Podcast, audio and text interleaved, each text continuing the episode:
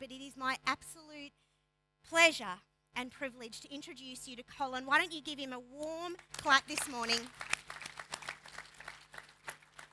So, Colin, as we step into this message this morning on managing fear, why don't you tell the church family what has been your experience and your context in this space? Thank you. I I know the story well, but I'm going to um, read it because it helps me keep it on also filters out a whole lot of stuff. I joined the police force in 1987. That's right, I'm from the government. I'm here to help you. in, ni- in October 89, I was stationed at Prahran Police Station and had requested to work the night shift uh, one particular week, but I just transferred to Hawthorn. Unfortunately, on that night shift, two policemen were murdered in Wall Street, South Yarra. And I knew them well, and I was actually on the road that night when it happened. And um, I can still remember who I was working with and the feeling we felt when the, it was confirmed that both had died. Over the next couple of years, I carried the coffins of colleagues who had taken their own lives in various ways, including firearms, mostly due to stress. Prior to joining the police force, I'd been a hunter, I'd been in the Army Reserve, I'd been in a commando unit, that sort of thing. I was quite familiar with firearms. In late 97, I experienced 10 months of very difficult time as I attended 10 deaths in the 10 months. One of the first was outside here at the intersection of Fox Road, where I watched a motorcyclist at high speed go under a car that came out of the old stop sign. And I was holding him as he took his last breath. And I'm one of those that's very glad to see lights there now, but I know someone will run through them one day. Midway through that run of 10 deaths, I attended a scene on a railway line where a mother had drugged her two children, they were five and seven, laid down with them on the train track on a bend. And I was one of the first on the scene.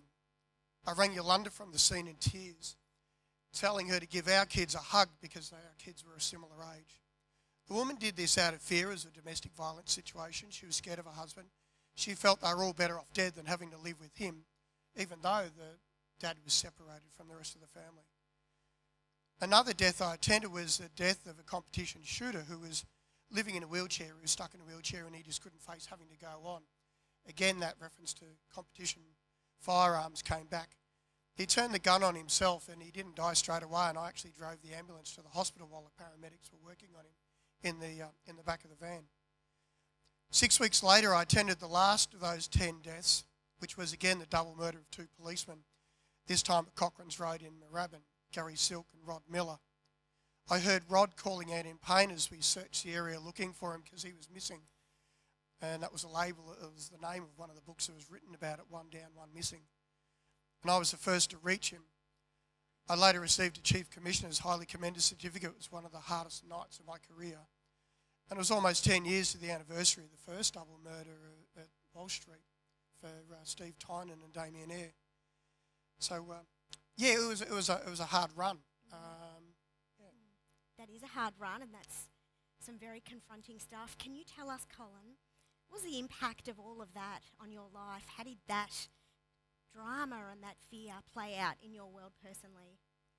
It wasn't like it was in Hollywood. You see all these shoot 'em up and cop movies and all that sort of stuff. It wasn't like that at all.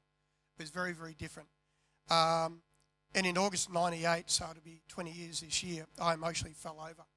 I was completely drained. I remember pulling up at home and turning the engine off in the car outside and watching the fuel gauge dropped down below zero and kept going. It was below empty. And that was exactly how I felt. Um, I had nothing left. I took time off, about six weeks initially, of I just couldn't go to work, although at the time it felt a whole lot longer. Um, I was diagnosed with PTSD and started seeking some counselling. I knew that I was somewhere on a downward emotional spiral, but I didn't know where I was or how deep into that darkness and that spiral I would go. I was too scared to close my eyes because of what I saw. The visions kept popping up, and they popped up for a long, long time. I remember sitting in the shower sobbing. I was scared to go to work, not knowing what I had to face. Um, Rod Semple wrote recently, for those of you that follow the blog, about music. One of the songs that came out at that time was by the Goo Goo Dolls, a song called Iris. One of the lyrics had, I don't want the world to see me, I don't think they'd understand. And that covered how I, how I felt at the. I'd been a hunter and a shooter for a long time, and I had quite a few firearms at home. And I had seen a number of people suicide with their own guns. And this made me scared to stay home because I knew I had access to firearms and knew how quickly people could fall into the black dog, into depression. And I, I wasn't suicidal. I knew that, but I didn't know if I'd become suicidal. That was my biggest fear, inflicting that upon my loved ones.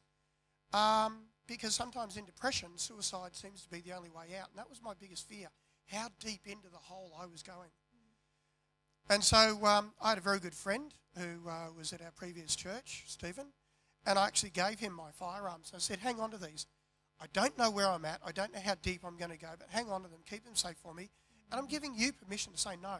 If I ask for them back and you don't think I'm right, say no. I can't have them back. Um, and, and he and I spent a lot of time talking about that. Um, and it was very brave of him to do that. And I got told that it was actually quite a mature thing for me to do at that time. Um, yeah. Yeah, absolutely. Thank you, Colin. That's um, yeah, it's it's raw and it's real and it's completely powerful and it probably surfaces emotions for some of us, wounds for others, concerns, whatever it might be. And so, thank you so much. And then finally, before we close, tell us how you've gone about managing this fear in your life. I started talking to God a whole lot more, but also listening. I prayed and I was trying to listen to Him as much as I could. One day I was walking near home, lost in my dark thoughts, and didn't see a car come out of a driveway, which almost hit me. Initially, I cursed the driver for missing me. It all could have been so much easier. But then I heard God tell me that He wasn't finished with me yet. He still had work for me to do. So I prayed harder. I sought more counselling, and I did some counselling also with Yolanda by my side. I became active and involved in the church that we were in at the time, trying to be available for whatever it was that God had for me. I went back to work and I was on light duties for months. I think it was about nine months before I was allowed to carry a firearm again at work. Um, and so things were improving. I knew, uh, moved to a new police station, did the sergeant's exams, and started doing temporary duty as a sergeant. I even ran the domestic violence unit for the city of Casey for six months as a sergeant kept praying, kept praying and singing. I can't sing well, but I, I was singing. And I started to find solace in songs like from um, Delirious, Here I Am, Send Me. And The Stones Been Rolled Away, for those of you old enough to remember that one, because it felt like a rock had started to come off me and I started to feel alive again. Unfortunately, around about uh, 12 months after going back, I started to attend a number of suicides and deaths again. And I started to feel scared that I was going to suffer depression. I knew I had to get out. It took two years and two attempts to finally leave the police force. Along the way, my exit strategy was to learn to fly helicopters. And so I went from a sergeant running the domestic violence unit to flying people to their wedding or flying people to lunch and watching proposals happen. And so God really showed me a, a, great strategy and a great way out. It led to many adventures around Australia. And over time, I did get better, but I'm still soppy. I cry in commercials. That's what they're designed for, those of us that are soft. Um, and so I don't suffer depression. I, I don't get as scared, but I'm softer, I'm gentler. The person who was training as a Green Beret commando and was training to go into combat is now a whole lot softer and a lot more open to God's prompting and voice. And, and, and even why I'm here today. I came up to Susie last week and said, Who have you got to speak to about fear? Because God's telling me to come forward. And I've never shared this before in such an open forum. Um, yeah. Thank you so much, Colin. Thank you. God bless you.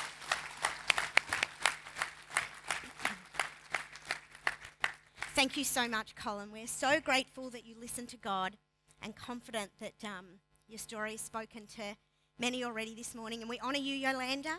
It's, um, it's a partnership with a husband and wife, and when one's going through a hard time, it impacts everybody. And you're a beautiful, supportive, God honouring wife, and we love you for it. Yes.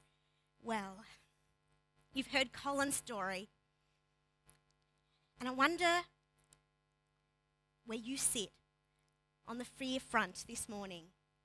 When you walked in, you received a little speech bubble because um, the truth of the matter is that you and I spend a whole lot of time listening to ourselves and not enough time talking to ourselves. And so I wonder what your dialogue has been saying to you on the fear front lately. And what I want you to do is this each and every one of us probably has a unique fear that we're dealing with, that we're journeying with, and that sits on various degrees and extremes on the spectrum. But we're just going to sit in the presence of God for a couple of minutes before I start this sermon out today. And I want you to pull out a pen. There are some pens or pencils lining your aisles. And uh, I want you to pull out a pen. And I literally want you to write down your fear on this speech bubble, if you may. So just a couple of minutes. If it's too personal, then write it down in code if you don't want the person beside you to see it. But just ask God to actually just reveal to you if you don't actually know exactly what it is, or if you haven't been able to pinpoint it or put some words around it. Ask God to just give you a sentence and write it down on your speech bubble. Amen.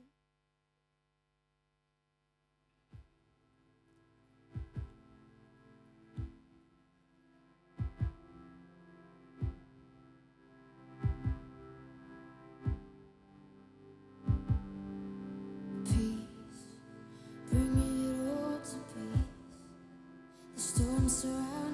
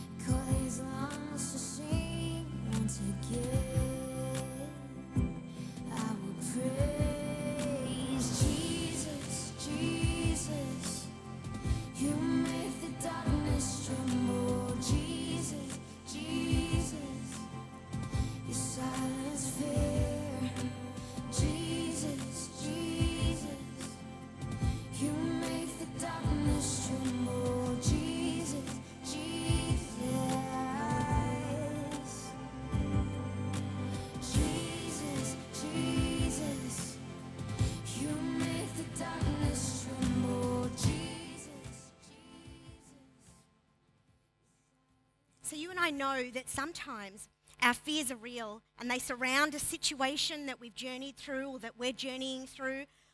And sometimes our fears are hypothetical, that they're fears around a situation that might unfold, that actually may or may not. But it's in our head and it fills us with fear and trepidation. And so you and I know that the truth of the matter is that sometimes our fears are real, other times they're hypothetical. And as I said last week, our brain doesn't actually know the difference between real and hypothetical. So whatever it is, it needs addressing this morning. Many of you know the acronym FEAR false expectations appearing real. That's fear. And so I don't know what you've written on your piece of paper. I don't know what it is for you.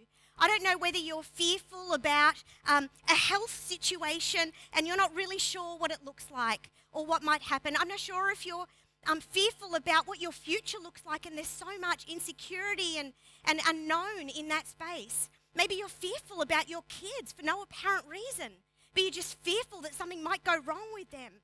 Maybe you're fearful about your job. Maybe you're fearful with rejection that sits within you. I don't know what you're fearful about. Maybe you're fearful about the fact that life's going good for you and you keep thinking to yourself, surely my luck must run dry soon.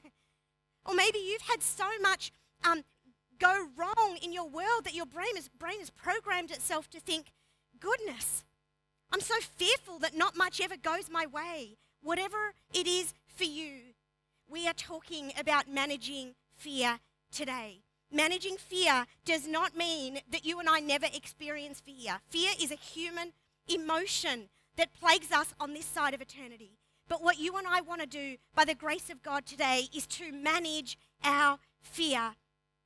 Sometimes it is okay for us to have fear, but it is never okay for fear to have us. That is not the plan of God for our life. Sometimes it is okay to have fear, but it is never okay for fear to have us. And so, by the grace of God, over the course of this morning, I just want to unpack a story in the scripture that can help you and help I with both the spiritual side of dealing with fear and also some practical tips, which is why, once again, we're calling today a sermonar, part sermon, part seminar. And I said it last week and I'll say it again. Pull out your phones, take notes, take screenshots of what appears on the screen because it will be information overload. I'm not going to give you one warm and fuzzy phrase that you're going to remember outside of here, and that's all you need to know. There's a lot I'm going to cover, and in Jesus' name, we want to get this and we want to nail this, and we want to live without fear holding and ruling our life. And so, like I said, um, actually, I just pop up a definition of fear before I get going. And I found this one that I thought is quite encompassing. And it says, Fear is a distressing emotion aroused by impending danger, evil or pain, real or imagined. And fear generally results in fight or flight mode on our part. And you know what? In the scripture, there's this insane story about three boys, Shadrach and Meshach, who went to Bendigo. I just so love saying that. It's such a dad joke, but Shadrach, Meshach, and Abednego. Who would name their kids that, right? But they did. Three boys who lived in Babylon under the rulership of King Nebuchadnezzar. And Nebuchadnezzar had this, I'll fill you in and then I'll throw the scriptures up and you can follow me um, in the book of Daniel, chapter 3. Nebuchadnezzar had this grand plan that he was going to, or that he built this grand golden statue, and his plan was that every single person in the province was going to come and um, attend this initiation um, thing for this statue and bow down to the statue. So that was his plan. And he sent out word to all of his officials and to everybody, and he was like, This is what we're going to do. And you know what? I'm so serious about this that actually anyone who doesn't bow down to this golden statue will actually be thrown into a fiery furnace, will be thrown into a pit of fire, and they will die. And so I want to pick up the story from uh, Daniel chapter 3 with that context in mind. And from verse 11, it says this And that whoever does not fall down and worship this statue will be thrown into a blazing furnace. So, what's happened here, the tail end of this sentence, is that some of Nebuchadnezzar's officials, some of his spies, if you like, had sort of, you know, attended the ceremony and, you know, watched around like, you know, good subordinates do, and they're like, right, who are we looking out for to throw into the fiery furnace? Who are we looking out for? And they spotted these three boys, Shadrach, Meshach, and Abednego, who didn't bow down to the statue. And so they put on their dibby dobber and they went up to Nebuchadnezzar and they said to him, You said that whoever doesn't fall down and worship this statue will be thrown into a fiery, blazing furnace. And so we're here to tell you that there are some Jews whom you have set over the affairs of the province of ba- Babylon, Shadrach, Meshach, and Abednego, who paid no attention to you, your majesty. they neither serve your gods nor worship the image of God you set up. And so, furious with rage, Nebuchadnezzar summoned Shadrach, Meshach, and Abednego. So these men were brought before the king, and Nebuchadnezzar said to them in his big, scary voice with his big uniform and authority, and he says, Is it true, Shadrach, Meshach, and Abednego, that you do not serve my gods or worship the image of gold I have set up? Expecting that they were going to go, um, um, um, um. And their response. Now, when you hear the sound of a horn, flute, lyre, harp, pipe, and all kinds of music, if you are ready to fall down and worship the image I made, very good. But if you do not worship it, you will be thrown immediately into a blazing furnace. Then what God will be able to rescue you from my hand then. And we read on. Shadrach, Meshach, and Abednego replied to him, King Nebuchadnezzar, we do not need to defend ourselves before you in this matter. If we are thrown into the blazing furnace, the God we serve is able to deliver us from it. Which bit of a fire do they not get?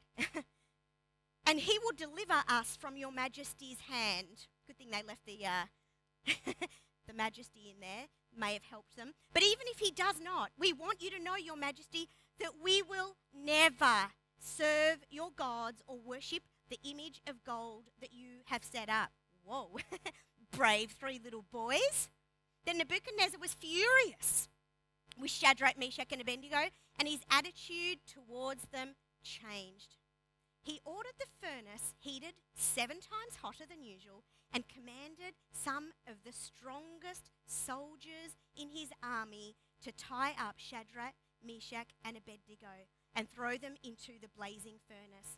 So these men, wearing their robes, trousers, turbans, and other clothes, were bound and thrown into the blazing furnace. Quite a punishment for refusing to bow down to a golden statue, right? Do you know what I want to highlight here? As I read that, and as I read it over and over again to prepare to, for today, I just noticed the nagging nature of fear. The nagging nature of fear. Like it tried to come at them a number of times. As I sat there with it, I'm like, gee, you're such a nag, king. You're such a nag. And then I actually had that thought in my mind, and so as I was reading up on it, I found that some commentators actually said that in that chapter alone, that the word worship was repeated 11 times. The king saying, If you do not worship, and the officials going, Worship, worship, worship. And the word itself was repeated 11 times. And I thought, That's it. Fear is a nag. It comes at us 11 times. It's like, oh, if I can't get you now, I'll get you there. And if I can't get you there, I'll get you there. And I'll sort of facade like this and, and, and say it like this and say it like that. And it just keeps coming at us. And that is the nature of fear. It tries to come at us from every single angle. And if it can't get us from here, it comes at us from over there. That's fear. That's fear. But the other thing I notice, actually, Moira, in the slide before, if that's okay, it comments on the fact, just at the bottom there, it says that they'll know to come and worship with all kinds of music. Now, you and I mus- know music to be sort of alluring and setting the mood, and it sort of like gets you into the zone a little bit. And music sort of like, you know, allows you to lose your inhibitions and the deception of fear. The deception of fear. Music was involved to have them come to this space. Music was involved to lure them into what we're all doing. What's fear doing in your life and in my life? Is it coming at us like a nag repeatedly? And does it sound so alluring? Does it sound so soft and sort of like, you know, so not really so dangerous and not really so confronting? And we sort of like give it a little, take a little, give it a little, and take a little, and then we feed this beast and it grows and grows. What does it look like for you? And so, I want to leave us with a phrase that's going to envelope and cover and umbrella everything that we're going to talk about today. And it's this it's that you and I have a broken record inside our head that comes at us in ways that don't even seem dangerous and comes at us like a nag, like a true nag. And you and I have a choice we have a choice to give into that and to speak with that and to dialogue with that and to converse with that. Or we have another choice. And that choice is to go, oh, you hang on right there. Oh, you just sit tight because you know what? You're a liar. And I've got something else to say over you, and that is the voice of God. And so today, church, I want to leave us with this phrase choose God's mind over your matter. You see, our brain tells us all sorts of things, but we want to declare that in the name of Jesus, we will find the discipline and the strength and the resolve and the tenacity to be able to go, oh, no, you don't. Oh, no, you don't. I've got another dialogue that I would like to apply on top of you that beats you and conquers you and crushes you to the ground. And that is God's voice and God's mind over my matter. Not mind over matter, but God's mind over your matter the word of God over my matter and over yours? Does, the, does your brain tell you, what are you going to do tomorrow? What are you going to do? Your future is so uncertain. What are you going to do? And you stop it right there and you go, no. The scripture says that I've come to prosper you and not harm you. I have a future and a hope for you. Does your mind say to you, oh my goodness, that bank account is dwindling? What are you going to do next? Where are you going to get the next money for that next bill? And you say, oh no, you don't. Because the scripture says that see the birds of the air, those sparrows, God feeds them, and He can feed me. What more but man? Whatever it is that comes at you, whatever it is that comes at you, we need to resolve and stand, excuse me, and decide that we will not give in to our dialogue. We will not give in to our dialogue. We will, by the grace of God, find a scripture, find a promise, find a something from Almighty God to speak over our situation and declare His mind over our matter. I put it up there, do not fear. Do you know how many times that phrase appears in the Bible? Actually, it's 365 according to commentators, but I thought I'd cover the leap year as well. 365 times in the scripture, one for every day. One for every day. Hallelujah, okay. One for every day of the year. You and I are covered. You and I are covered. so, what do we do with this? What do we learn from these crazy boys who agreed to throw themselves into a furnace and were so dumb as to say, We don't really care. Our God can save us from your fiery furnace. And so, the first thing we need to do, other than this big umbrella of choosing God's mind over my matter, is to believe in God's protection. Do you actually know that God's protection sits over you every minute and every second of every day? Do you actually know that? Do you actually know? Have you actually had a divine revelation? Have you actually asked God to convince you because it makes no sense in human wisdom to reveal to you that the Almighty God, who is so in control, who can shield us and protect us and engineer every area of our life, is protecting you everywhere you go? I don't know about you, but I know that I need a divine revelation, a supernatural revelation of what that even means. What that even means. But I think that these young boys had an idea for what that means. They got it to the point where they were happy to be thrown into a fiery furnace, having no idea. We read the story without any tension whatsoever because we're like, oh, they're those boys that were saved from the fire. But they had no idea what the end was. They went one step at a time, one step at a time. And I don't know about you, but if they were human like us, they were probably going, This is freaky. But God's got us. Are we really doing this? But God's got us. I'm sure they had some mental dialogue going on as well, just like you and I. But just because mental dialogue comes at us once, or twice, or 11 times, is not enough reason for us to give into it. Do you know, um, many of you know we've told you the story about our uh, nephew who passed away, Peter's brother's son, who passed away three years ago in a motorcycle accident, age 20. And um, his mum and dad, part of their, um, their grief process was just so much remorse and regret. And if only they could turn back time, if only we never let him buy that motorcycle, if only we didn't, if only we did, if only, only, only, only.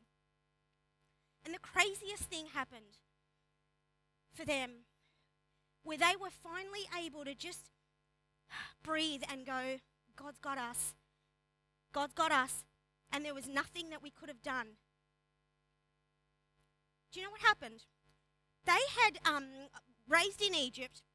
They'd migrated to um, America some years prior to this event taking place in, um, in LA. And, um, but they had some family friends back in Egypt that were still living there. And their boys shared the same birthday. So the two boys, our nephew's name was Mark. This other boy, lo and behold, his name was Mark as well. And uh, the boys shared the same birthday.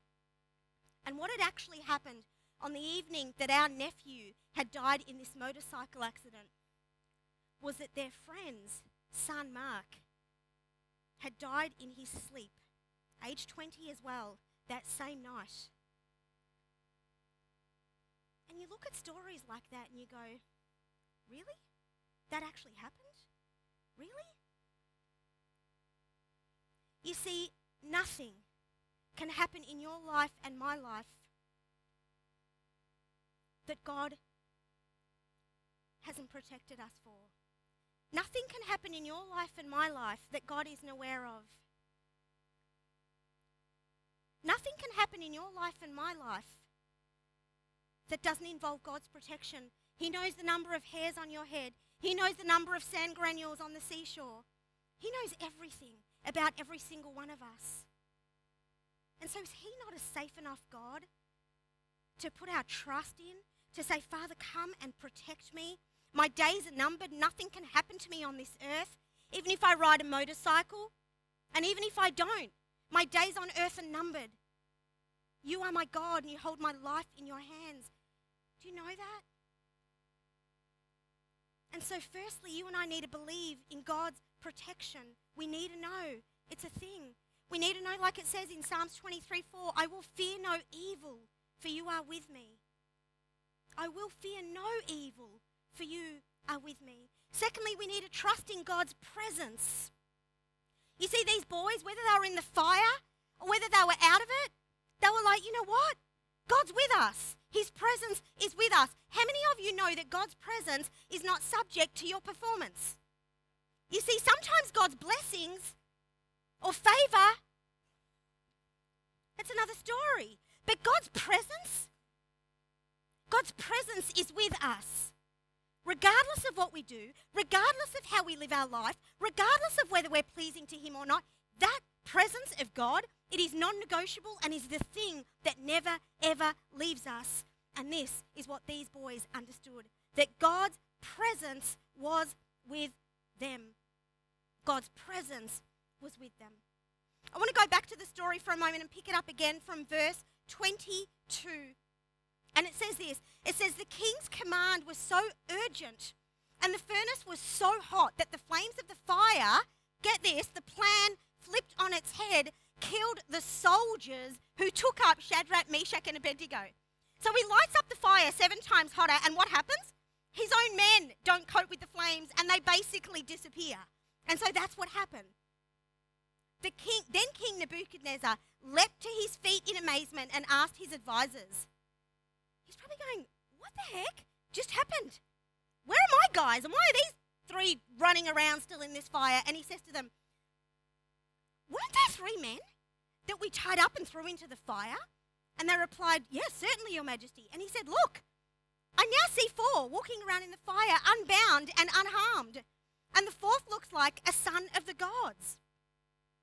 Then Nebuchadnezzar then approached the opening of the blazing furnace and shouted, Shadrach, Meshach, and Abednego, servants of the Most High God, come out, come here. So Shadrach, Meshach, and Abednego came out of the fire, and the satraps, prefects, governors, and royal advisers crowded around them.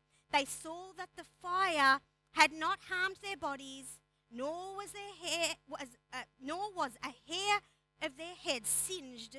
Their robes were not scorched, and there was no smell of fire on them. Really? Really? The protection and the presence of God can do that?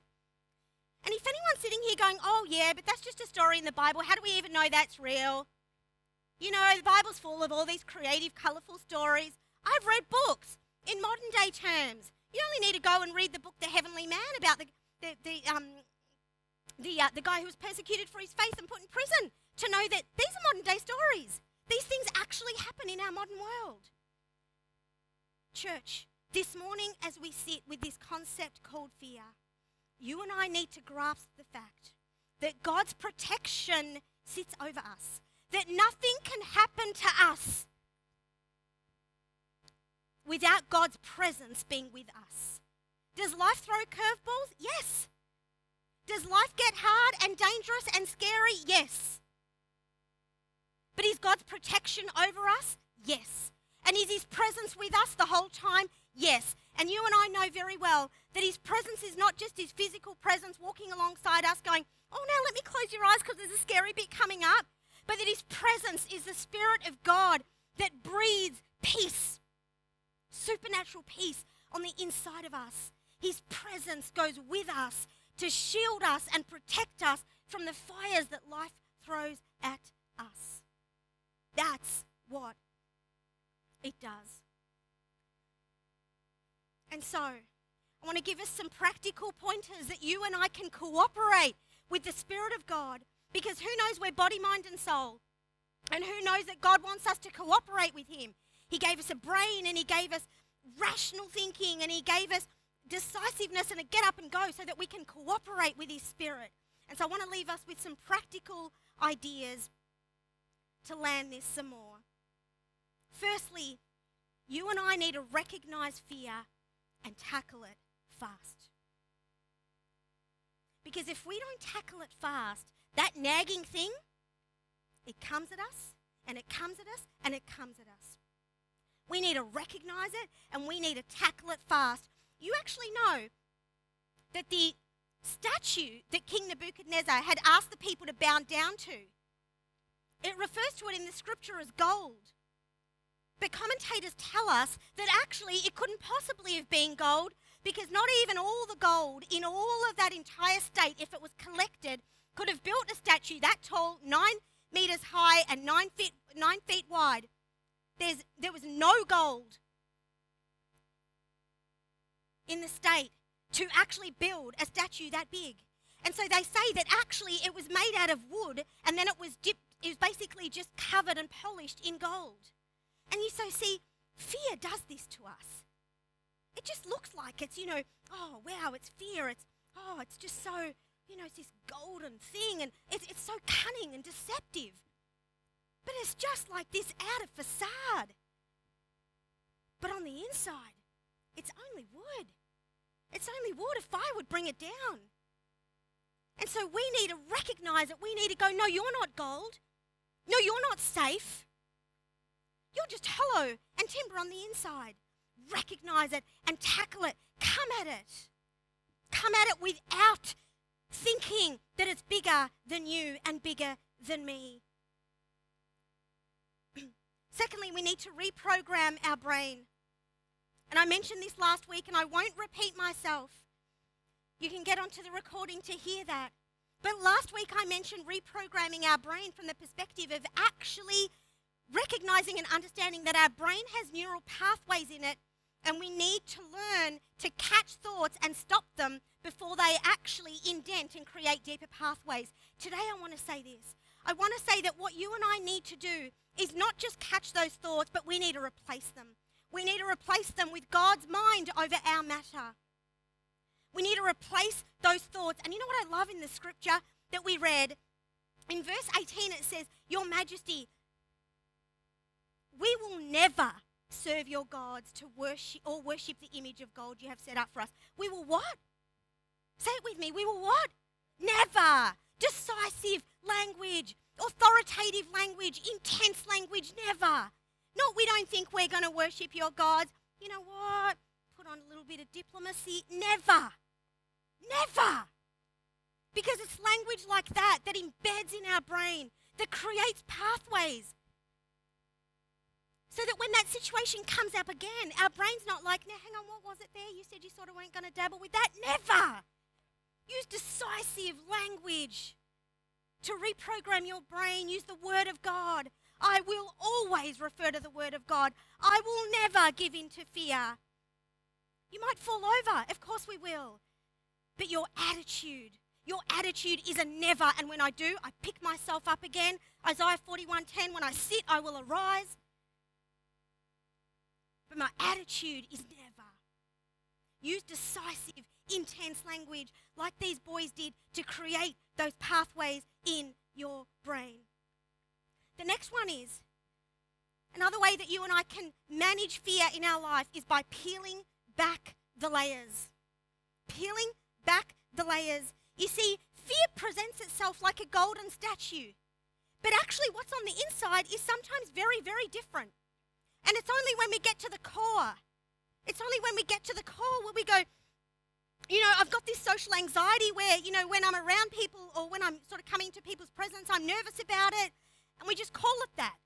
But when we pull it apart and, and when we go, well, what is it really? And then by the Spirit of God, we begin to get revelation. We understand actually, Maybe it's a spirit of rejection. You see, we need to pull it apart.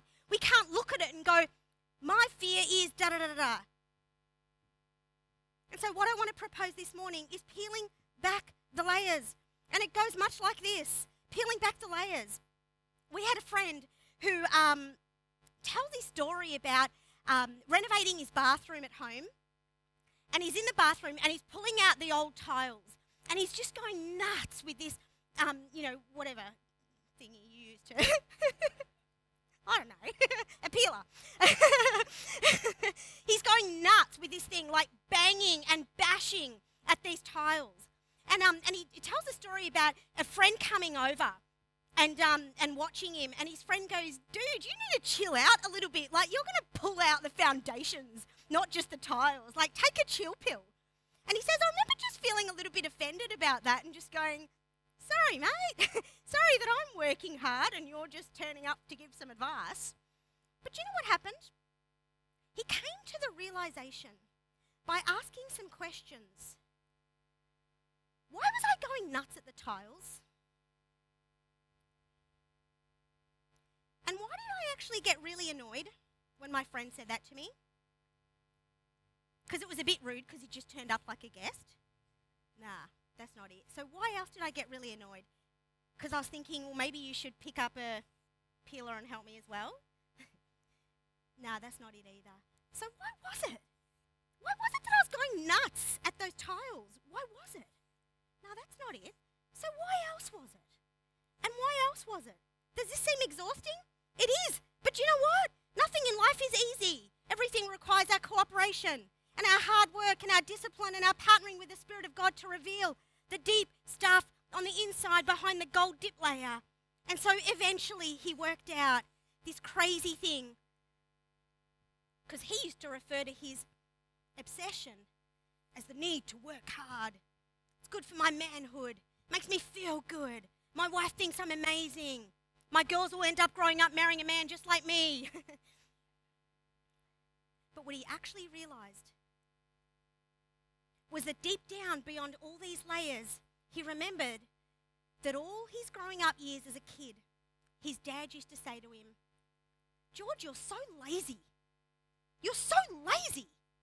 You are so lazy. Lazy at this, lazy at that, lazy at this, and lazy at that. And do you know what? He had no idea that he had this fear that was motivating everything he was doing. And the fear was people think I'm lazy. I'm not good enough. I don't have what it takes. What is your fear really? When you peel back the layers by simply asking, What is it? What is it? What is it? What else? What else?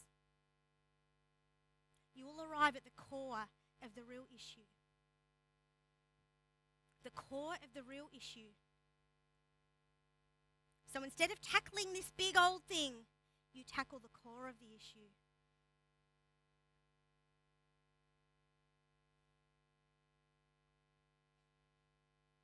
Colin said earlier, as he was explaining his story, that as he realized the core of the issue, he then had to make some amends. He then had to do some practical things in his life to actually deal with this fear, and sometimes that's what it takes. For Colin, it was resigning from the police force. What is it for you? What is it for you?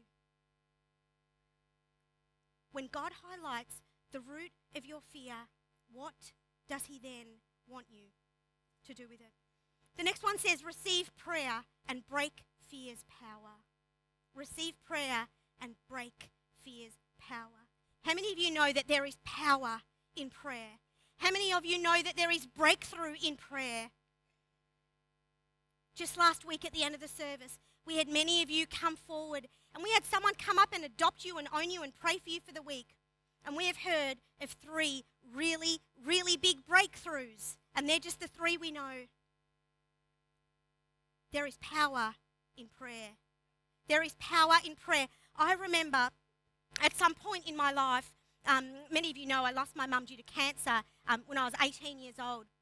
I didn't really think it was an issue that tra- uh, traumatized me or tormented me, but it was just a grief.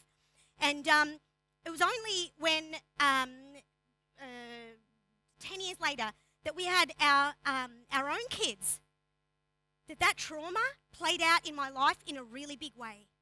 And this is not the time to unpack that, but it played out in my life in a really big way. Not the grief, the trauma and the fear. And I remember my mentor saying to me at the time, Hey, Susie, do you know that God can heal you from that fear? And the first thing, I can take myself back there. I know where I was sitting. I know where she was sitting. I know where we were. I can actually tune into my own emotions in that moment. And that was back, I think, seven years ago. And I remember in that moment just thinking, pardon the phrase, but the devil I know is better than the devil I don't. I do not want to open up a can of worms. I've learned to live with this and I'm fine. And then God challenged me. And through receiving prayer, peeling back the layers, I can stand here today and I can say, by the grace of God, I am healed from that trauma. And by the grace of God, when my head says, oh, but what if you ever slip back into that? And I go, oh, no, no, no, no. I'm a new creation in Jesus. And so receive prayer to break fear's power. It is a stronghold and it is a liar. And the scripture says, for this type of thing comes out by nothing but prayer and fasting. Get stuck into it. I'm almost there. Next, live with the tension. Live with the tension. Live with the tension. It's a phrase. It's a phrase. We ought to get it tattooed. It's a phrase that we need to memorize and learn because somehow you and I think that we can't go on if we got fear in our life and I need to deal with this and manage this it's consuming me. Let's live with the tension like Colin does. He has days where this tries to rise up for him. He lives with the tension and he receives his healing and he receives his breakthrough and believes for more. But he doesn't go, oh, never get over this thing. I better just get under the doona again. Better give my mate back those guns. He lives with the tension because it is okay. Sometimes in God's favor and grace, we end up with immediate, instantaneous healing where something has a grip on us and then it's gone forever. But other times it is a gradual process. And if it is a gradual process for you, it is okay. Live with the tension. It is okay to do life where fear and God's mind over your matter cohabitate simultaneously. It is okay. Eventually, it'll release its grip on you and you will say, Hallelujah, I am free from it. But until then, live with the tension. And then finally, I want to go back to the scripture again and I want to read how it ends. And it says that Nebuchadnezzar said, Praise be to the God of Shadrach, Meshach, and Abednego. Do you remember who this guy is? King of Babylon? Did he like God? But he says, Praise be to the God of Shadrach, Meshach, and Abednego, who has sent his angel and rescued his servants. They trusted in him and defied the king's command and were willing to give up their lives rather than serve or worship any God except their own God. Therefore, say it with me, therefore, maybe all of us, therefore, I decree that the people of any nation or language who say anything against the God of Shadrach, Meshach, and Abednego be cut into pieces and their houses be turned into piles of rubble for no other God can save in this way. What? What? Come on, people. Am I the only one excited about this crazy outcome? This guy who hated God, this guy who wanted to burn them alive, is now worshipping their God, is now the guy who's on a mission to get at anyone who doesn't worship their God. Then the king promoted Shadrach, Meshach, and Abednego in the province of Babylon. And you know what I want to say? I want to say that had these boys given into fear, had fear prevailed, two very, very, very significant things would have never eventuated. One of those things is their influence. That King Nebuchadnezzar himself was changed. He was the king when a king changes his mind and ideas on things, the whole province shifts, right? Fair to say. Had they given in to fear, had they said, oh no, we're too frightened, had they gone with their natural instincts, because this wasn't hypothetical fear, this was real, had they gone with that, influence wouldn't have existed. And had they gone with that, you know what else wouldn't have existed? Their destiny. Because what happened, the scripture says to us, is that they were promoted in the province of Babylon. Who would have thought? Who would have thought? Wasn't even a possibility, it wasn't even on anyone's mind. And if any one of them said, hey, let's do this, because if it ends well, we might be promoted. No one thought that. But it was a crazy outcome. Because when they said no to fear, when they said no to fear, they had no idea. But they were saying yes to influence. And they were saying yes to destiny. How is fear holding you back this morning? And what's God's mind over your matter? What's God's mind over your matter? You see, the enemy wants to hold you back and wants to hold me back. But you and I, you and I got too much to be and too much to do on this side of eternity if we give in to fear. And so this morning, we want to give you the opportunity. We're going to stand up and we're going to sing, and then we're going to give you the opportunity after this first song to grab your speech bubble that, you re- that you've written your fear on. And we want you to head over there and meet Ashley, who's just at the back door as you exit the auditorium. And Ashley has a stamp that says his mind over your matter. And if you go there with your speech bubble, she will stamp it for you as a declaration that his mind over your matter sits and prevails over that fear that you wrote down in Jesus' name. So after the first song, you are free to then move and head over to Ashley and get her to sign your speech bubble. And you take that declaration home and you walk in it and you pull out your phone and you read your slides and you read your notes and you get on the internet and you hear this sermon again and you pray and you believe and you step in and you will not be deceived by golden statues that are hollow and wooden on the inside. But for those of you who also want prayer, I've asked a number of people to come up the front and pray for you and with you. So, the instructions again we're all going to stand and we're going to sing the first song. After that, you're going to head over and get your speech bubble stamped. For those of you who want more prayer, you will come to the front and our prayer team will be here. Can those who are praying head up now as the song plays and just prepare your heart and spirit to pray over those who land up here. And I've said to those coming up to be prepared and open to give some of you a piece of scripture and a piece of God's mind over your matter prophetically that you can walk away and hold on to. And so let's stand and let's pray. And for those of you praying, head on up now.